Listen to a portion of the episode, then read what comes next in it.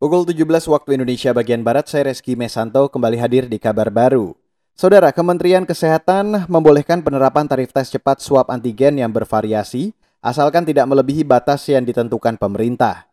Sekretaris Direktorat Jenderal Pelayanan Kesehatan Kementerian Kesehatan Azhar Jaya mengatakan, Kementerian Kesehatan sejauh ini menerapkan tarif rapid test antigen swab maksimal Rp250.000 untuk Pulau Jawa dan Rp275.000 untuk luar Pulau Jawa.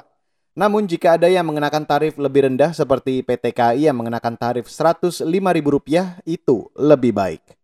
Nah, kalau yang 105 ribu itu, kalau misalnya misalnya ada, itu kan harganya saya itu yang kita tetapkan harga tertinggi. Kalau dia bisa lebih rendah, bagus. Makanya kita patok di harga tertinggi.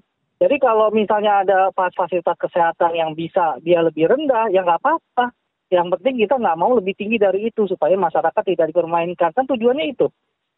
Sekretaris Direktorat Jenderal Pelayanan Kesehatan Kementerian Kesehatan Azhar Jaya menambahkan, bakal ada sanksi tegas bila ada yang menetapkan harga rapid test antigen di atas batas atas.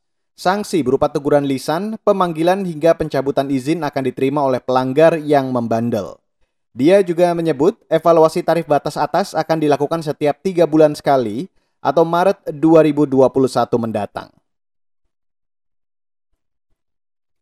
Beralih ke informasi selanjutnya, Saudara Pemerintah Provinsi Lampung mengeluarkan peraturan daerah atau Perda tentang adaptasi kebiasaan baru untuk mengendalikan COVID-19. Mengutip antara, Perda itu mengatur sanksi denda bagi pelanggar protokol kesehatan maksimal sampai 1 juta rupiah per orang.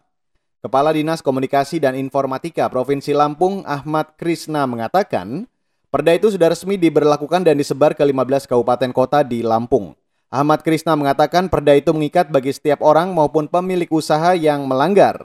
Sanksi diberikan secara bertahap mulai dari teguran lisan, tertulis kerja sosial, denda maksimal 1 juta rupiah per orang, hingga penjemputan paksa untuk karantina atau isolasi. Sedangkan bagi pemilik usaha yang melanggar, sanksi bertahap hingga penghentian sementara, pembubaran pembekuan izin sementara, hingga pencabutan izin dan denda maksimal 5 juta rupiah. Beralih ke berita olahraga, saudara, pelatih tim sepak bola nasional Indonesia U19, Sintayong memboyong 30 pemain ke Spanyol untuk menjalani pemusatan latihan.